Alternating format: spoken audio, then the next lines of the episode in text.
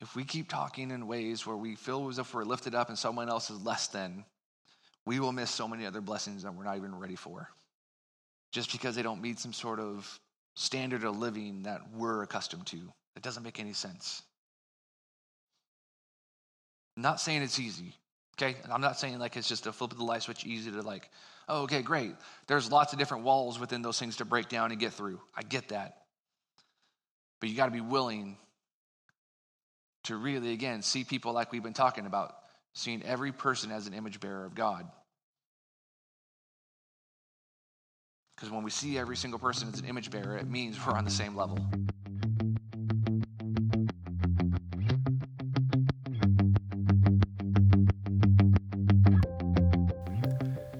Thank you for joining us on the Orangewood Church podcast. Make sure to follow us on Facebook and Instagram to stay up to date on our latest news and events. Make sure to subscribe to us on YouTube for more content and to know when we are live.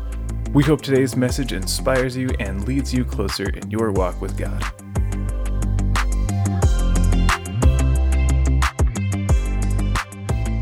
Well, we, uh, we're on week four of the Starting Point series. Uh, next week, we'll wrap it up. Uh, but this week, uh, we're going to be talking about something a little bit harder, uh, maybe a little more uh, potentially frustrating to our own souls in a good way. Um, but we do uh, experience different aspects in life that leave us in awe, right? These moments where we're like kind of left speechless. We don't know what to do with that anymore. And and kind of cheeky to kind of start it off with, um, there was a series I've talked about it before. It's one of my favorite television shows. Uh, you guys know is uh, Cheers. ran from 1982 to 1993 good long run. Um, and on its last episode, the Nielsen ratings gave it that it was estimated that 93 million people watched that at the same time. Okay, to put that in perspective of that time in 1993, that was roughly 40% of the US population. That was on par with the Super Bowl for a television show, right? There's reports out there that the New York City sewer system was having issues because people were all going to the bathroom at the same time. Because in that day and time frame, like you couldn't pause TV, record TV. Like if you were gonna not miss anything, you had the two minute block of commercial time to take care of your business. And and so New York City was having issues. But that, that episode, like people were were watching it in the streets on TVs and windows. They, they were in awe about this, this show concluding. It's so weird to, to kind of think that, but it was. A little more serious, on November 22nd, 1963, the U.S. watched in awe as the president at the time was assassinated on live TV. It brought in confusion and shock that created all this uncertainty for the nation for a while. It left us in awe. In 1980, the U.S. hockey team for the Olympics put the world at awe. Because in the first round of the Olympic uh, pool and the way the point system was, this team of college students and the hockey team beat the amateurs from Russia, the professionals that took amateur status to play in the Olympics. And because of how the pool system works and the point system goes, the college team of U.S. hockey team took gold. They weren't supposed to do anything. It put everyone in awe. Right? These moments, we, we have them, and some are more serious than others. Those are just kind of, you know, tongue in cheekish in a sense examples, but we all kind of get the understanding of what it means to be put in awe.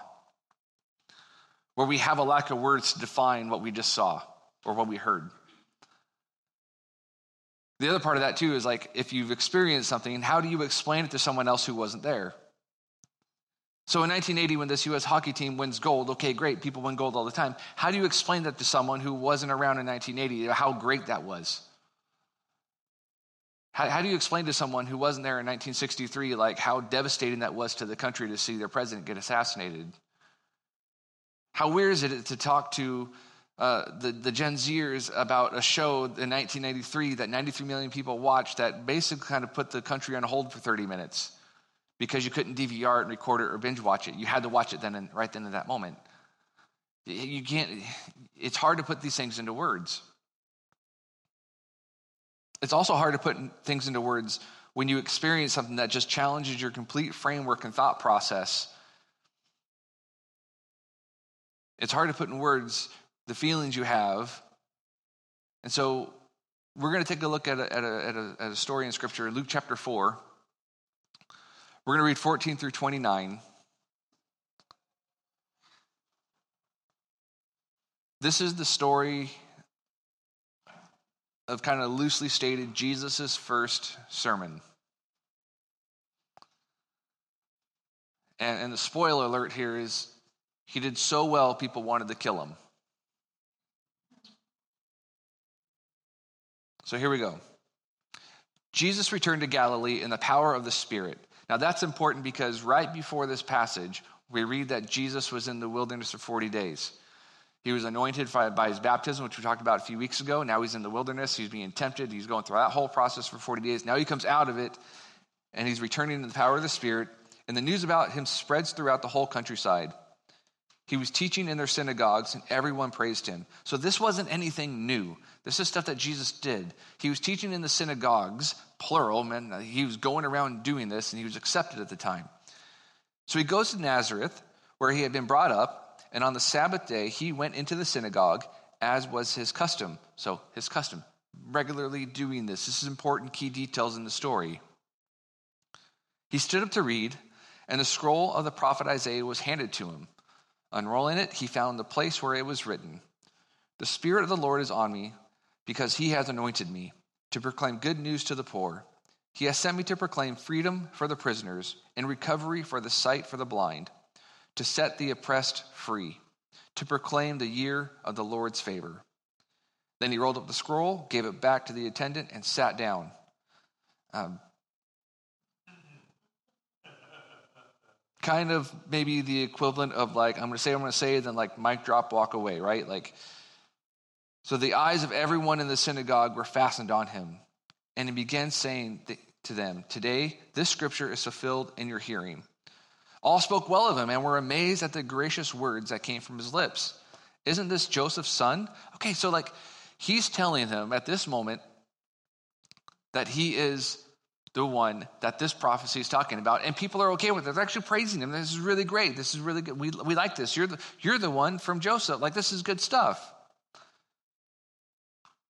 Then it, then it changes. Jesus says to them, Surely you will quote this proverb to me Physician, heal yourself. And you will tell me, Do here in your hometown what we have heard that you did in Capernaum. Truly I tell you, no prophet is accepted in his hometown. I assure you that there were many widows in Israel in Elijah's time, when the sky was shut for three and a half years and there was a severe famine throughout the land.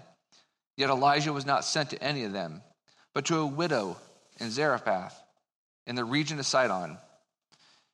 And there were many in Israel with leprosy in the time of Elisha the prophet, yet none of them were, was cleansed, only Naaman the Syrian. Now all the people in the synagogue were furious when they heard this. They got up, drove him out of town, and took him to the, the brow of the hill on which the town was built in order to throw him off the cliff. But he walked right through the crowd and he went on his way. It's pretty dramatic. And some of the things that we do know, we already talked about that he was in the desert, he was tempted, he came out of that, now he's giving this message. And it started off well, and it didn't end so well. So much so that people wanted to kill him for what he had to say. Because he opened up the scroll and he read from Isaiah 61 1 and 2. See, what Jesus did was pretty bold. There weren't too many people out there going, hey, by the way, I'm the prophet, I'm the Messiah, I'm the ones you guys have been waiting for. Get ready to listen to what I have to say.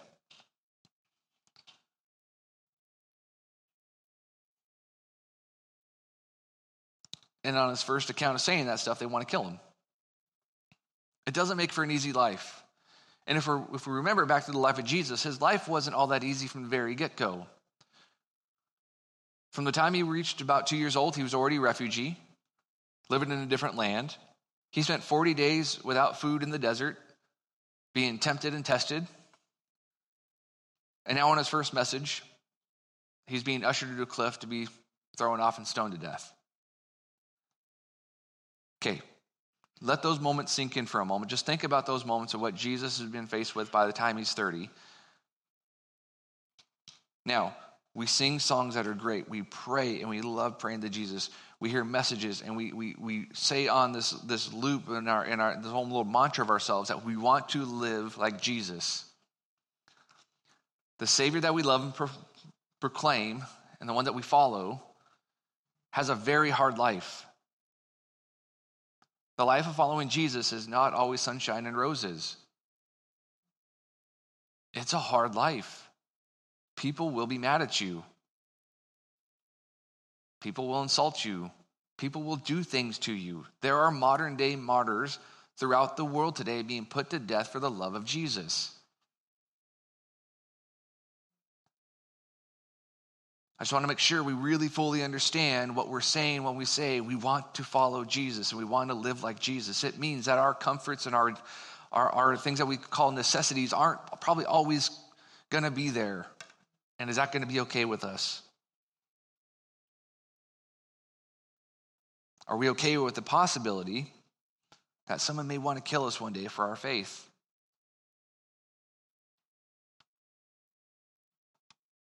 I think it's a good thing for us to think through, to understand maybe why the church struggles with the world and the world struggles with the church. See, God has been doing great things. God has always been doing great things even in the life of Jesus, even at the point of creation, right? God created, God gave purpose, God has given nourishment to all his creation, God has given us the ability to discover. God is in a continual state of lavishing so much love on his image bearers, which is every human being created on this earth. And then the church comes in and we twist things up a little bit, not necessarily on purpose, but we just we like systems, we like things in place, and so we create these boxes, we create things for people to have to check into in order to the possibility to maybe fit into some sort of unattainable goal of what Christianity might be.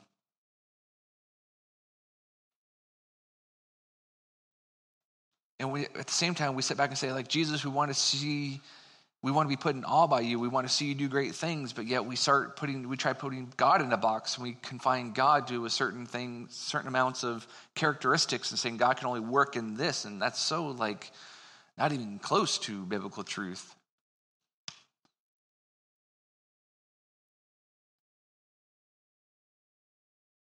I think sometimes we get wrapped up in what we think is so great that we're sometimes unaware that we're blocking maybe some goodness that could be happening. And so, if we want to see these awe moments of God, and take a step back maybe from ourselves and say, okay, I have wanted people to do this and to understand it this way, but maybe what are they learning? How do they see God? And does that match up with Scripture first?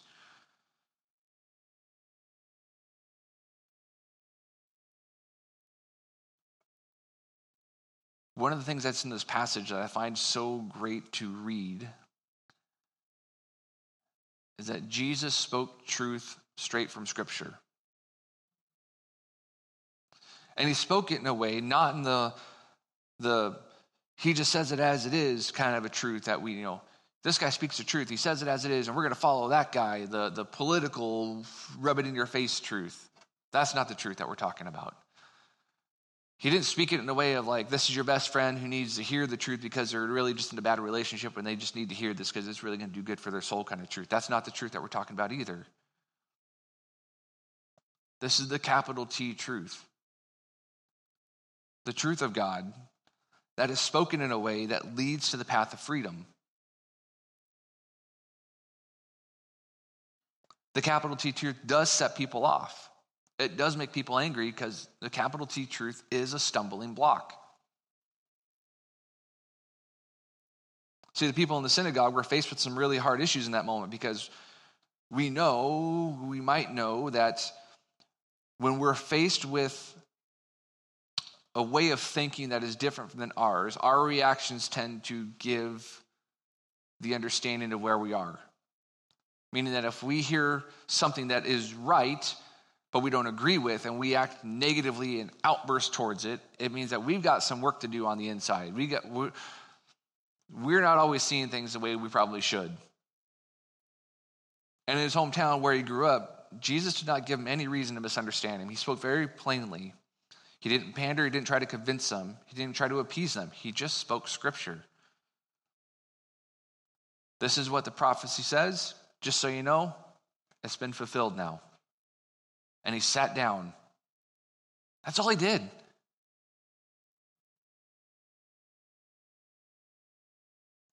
Then he followed it up with, just so you know. And then they got angry with him.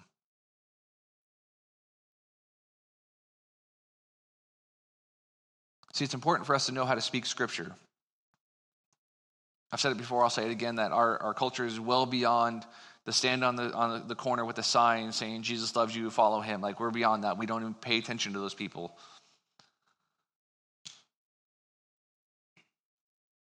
So, does it mean that we just need to memorize scripture and just speak it in all sorts of situations? Not necessarily true either. We do need to know scripture, we need to know what it says so that we can discern when to say it we can discern and know in the situation of what needs to be said and how it needs to be said.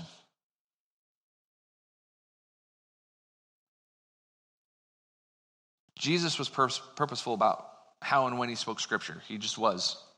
And it's not because he was some great, incredible speaker and salesman going town to town. The scripture said in this passage that he traveled to different synagogues, it was his custom. He spent his life reading, knowing, studying. Part of what they did in synagogues is they would, they would ask questions about what the scriptures meant. They would talk about it with one another. They spent time. Jesus spent time knowing this stuff. It was impressed on his heart, it was his language. Now, think of that for a moment. The scripture was his language, which meant that the things that were in his heart came out of his mouth. So, in the past week,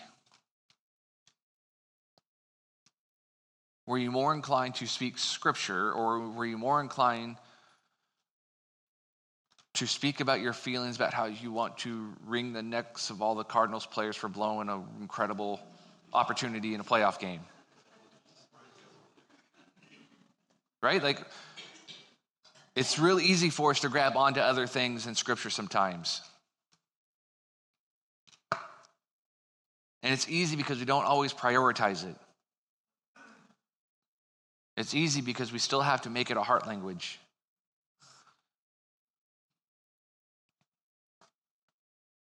So why does why do the Jewish people get so mad at Jesus? In 23 through 27, Jesus takes them on a journey that they would probably start of asking him questions for, but Jesus just got ahead of them.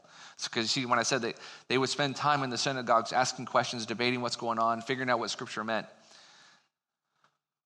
So before they had a chance to ask him to prove himself as a prophet, or the one that the prophecy is being fulfilled, he just starts telling them.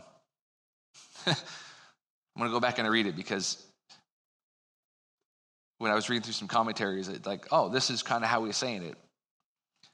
So he says to them, before they have a chance to ask questions, You're going to quote this proverb to me Physician, heal yourself. And you will tell me, Do here now in your hometown what we've heard you do in Capernaum. So the questions that he's anticipating them asking are well, if you're who this person is and this being fulfilled, prove it. Show us the sign. Tell us and show us, and may they match up. And essentially, what he says to them is, I'm not going to do that, and I don't have to. Before they have a chance to ask questions, he says, This is what you're going to expect of me, and I'm going to tell you right now, I'm not going to do it for you. Here's why. And he gives them two prophets from the Old Testament, two prophets that are, are like almost pillars when you read through the Old Testament Elijah and Elisha. And in both of those stories, the people that they interacted with were not Israelites, they were Gentiles. Who were Gentiles, you might ask? They weren't Jewish people. So if you were a Jewish person, you, you weren't a Gentile. If you're a Gentile, you weren't Jewish. Those are the two options. What he was telling them was that even before they realized it and probably, probably understood, or probably, even though they probably did understand it, but they weren't seeing it right then and there, was that God was at work saving all of humanity from the very beginning of things. Yes, he chose the Jewish people, the Israelites, to be his chosen people, but he was working through and saving everybody. His salvation, his grace was for everybody. And in the two big instances that he chose, three and a half years of famine where Israel was suffering because their hearts were hardened.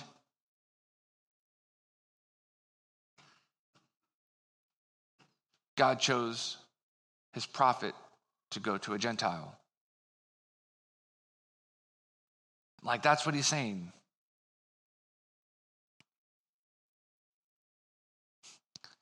And they're mad because they feel like God, they're saying that God's ignoring them then. Like, they're mad because why wouldn't the prophet work here and now? Why wouldn't the prophet? Why wouldn't the prophecy be fulfilled so we can see it? Why you're saying it's you, so why can't you show it to us? Well, he's saying your hearts are hard. You're unwilling to see. And yeah, it's in his hometown of Nazareth, but it's also God's own people are unwilling to see the goodness of what God's going to do. God wasn't ignoring them, but they were ignoring their history and the reality of what God has already been doing. And they're mad because they don't get it.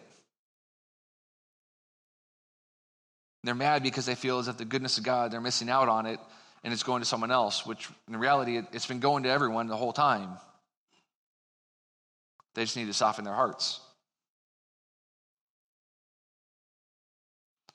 And here's where it is like for us as a church, like for uh, to understand like maybe the reality of like the reactionary point of the Jewish people here. Is that for the Jewish people in that time in the synagogues, what we would call now today the church, in hearing this news about who Jesus is, rather than saying, This is awesome. I'm so glad you're gonna go do miracles and go do some great things out there. How do we help you? How do we how do we get behind you in this? The church at that time says, This is unheard of. We're not gonna have it. We're gonna take you out to the hill and we're gonna kill you. The church. The church on Jesus' first message was attempting to kill Jesus. Not the unbelievers, not the Gentiles, not the people who didn't had no idea. The church was attempting to kill Jesus.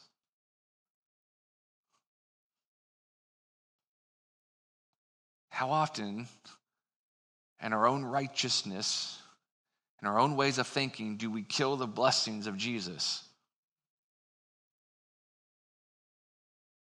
because we just have it all figured out.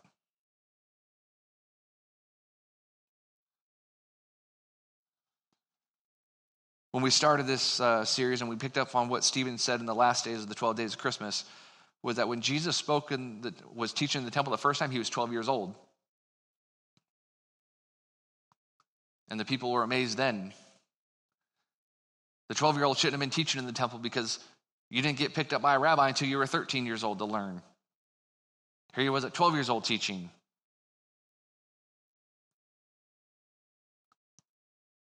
The blessing of God is being seen by a 12 year old. The blessings of God are going to be seen by people all over this world in all sorts of different economic situations. I get concerned, church, I really do, because we use a term and, and it's I, have used it myself. Don't, don't get me wrong, and I'm trying. I'm, I'm working on like trying to figure out my language and make, make not be this way. But we keep using this term of those people as if there's this whatever group we're talking about is subpar to us. It doesn't matter what that group of people is. The those people is always a negative way. As if for some reason, because we have salvation now, like we now are elevated to some other stance. No, my goodness, no.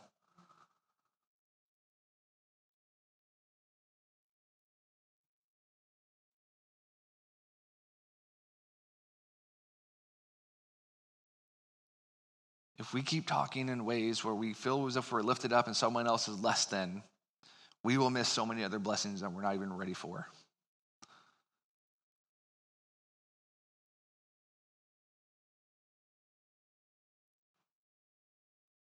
Just because they don't meet some sort of standard of living that we're accustomed to. It doesn't make any sense. I'm not saying it's easy, okay? I'm not saying like it's just a flip of the light switch, easy to like, oh, okay, great. There's lots of different walls within those things to break down and get through. I get that. But you got to be willing to really, again, see people like we've been talking about, seeing every person as an image bearer of God. Because when we see every single person as an image bearer, it means we're on the same level.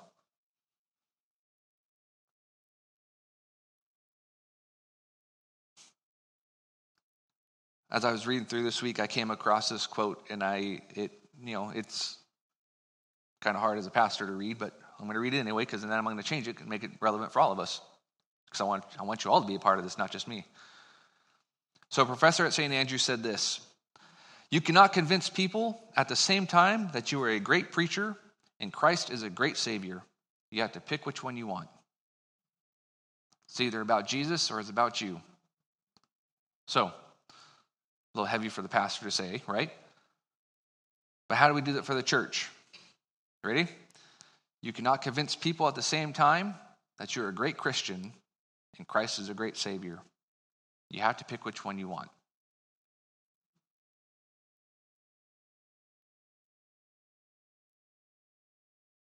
So, my little poking and prodding here, right? We're going to have a little fun this morning.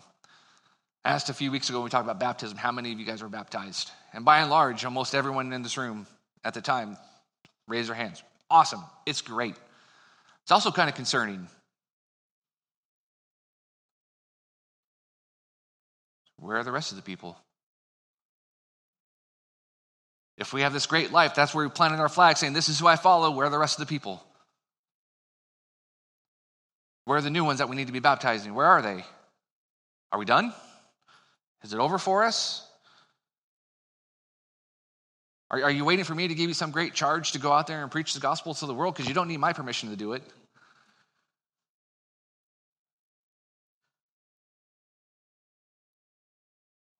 What happened?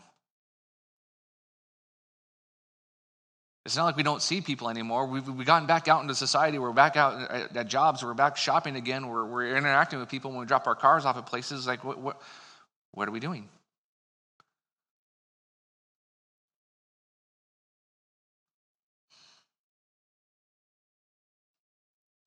Are we listening more? Are we able to interject and, and speak that capital T truth in a humble way to say, like, I've been there and this is how I found peace. This is how I found my hope. To be a follower of Jesus is a life of humility. It is. It's, it's, it's a life of knowing truth and when to speak that truth and how to speak that truth. It's a life of expecting to see Jesus in every image bearer that you, you see. It's a life of seeing awestruck in moments. And not just going around seeing it, but expecting to see them.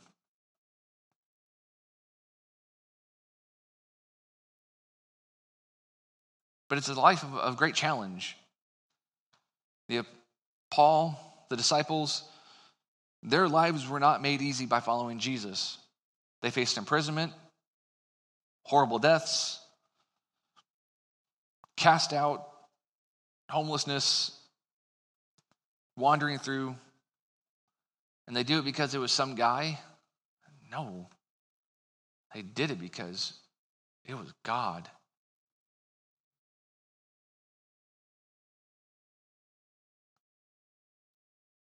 They did it all because of God. It's as simple as that.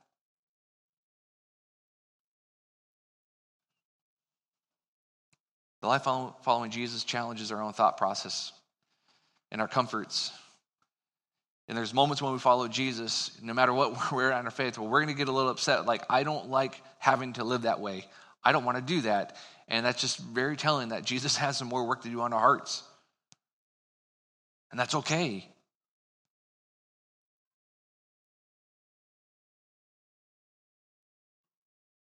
But be honest with your struggles and move through them. So, in a moment, we're going to pray.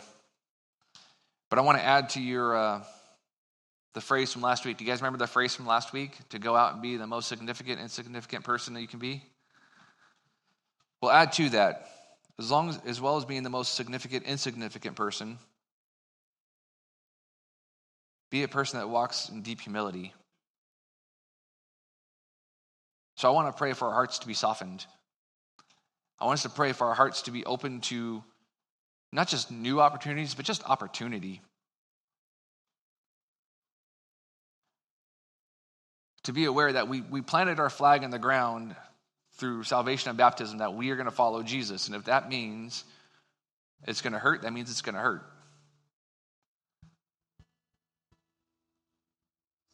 Because I've been through different parts of this city, and I can tell you there's no one place that is all 100% all in for Jesus.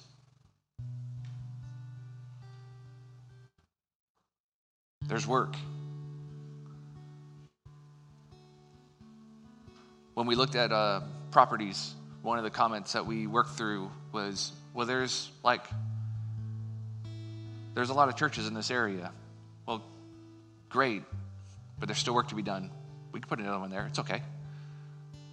Because it's not about the building, it's about what we're going to do in the city. It's about what you're going to do in your home. It's about what you're going to do in your neighborhood. It's about what you're going to do when you, everywhere you go.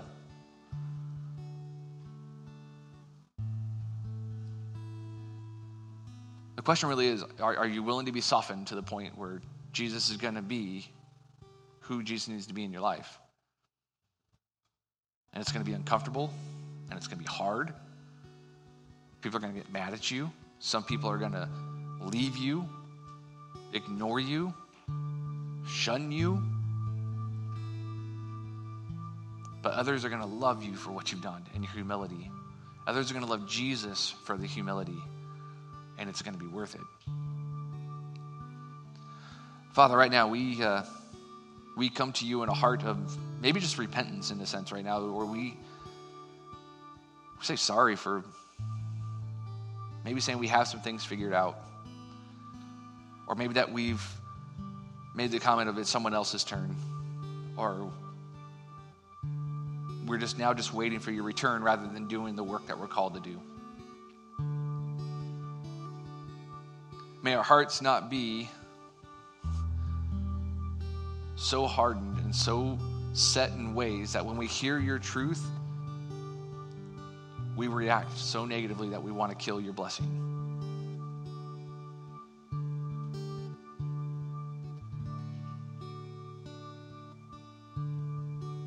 May we be a people that are, are open and willing to hear your truth from image bearers that we weren't expecting to hear it from.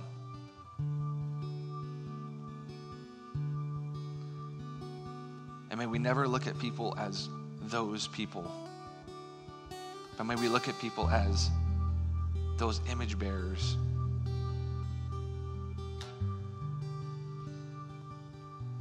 And maybe be willing to face death and count it joy. Not because you're some guy on this earth that claimed to be God, but because you are God.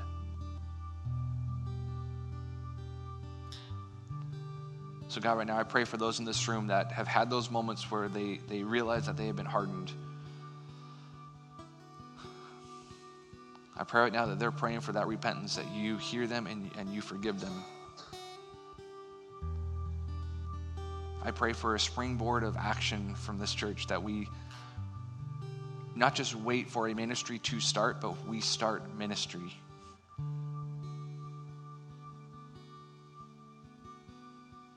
That we start working in the calling that you've called us to be a part of.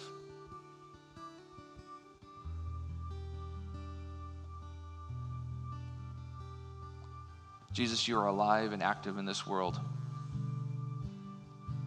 You are here right now. Hear our prayers, heal our hearts.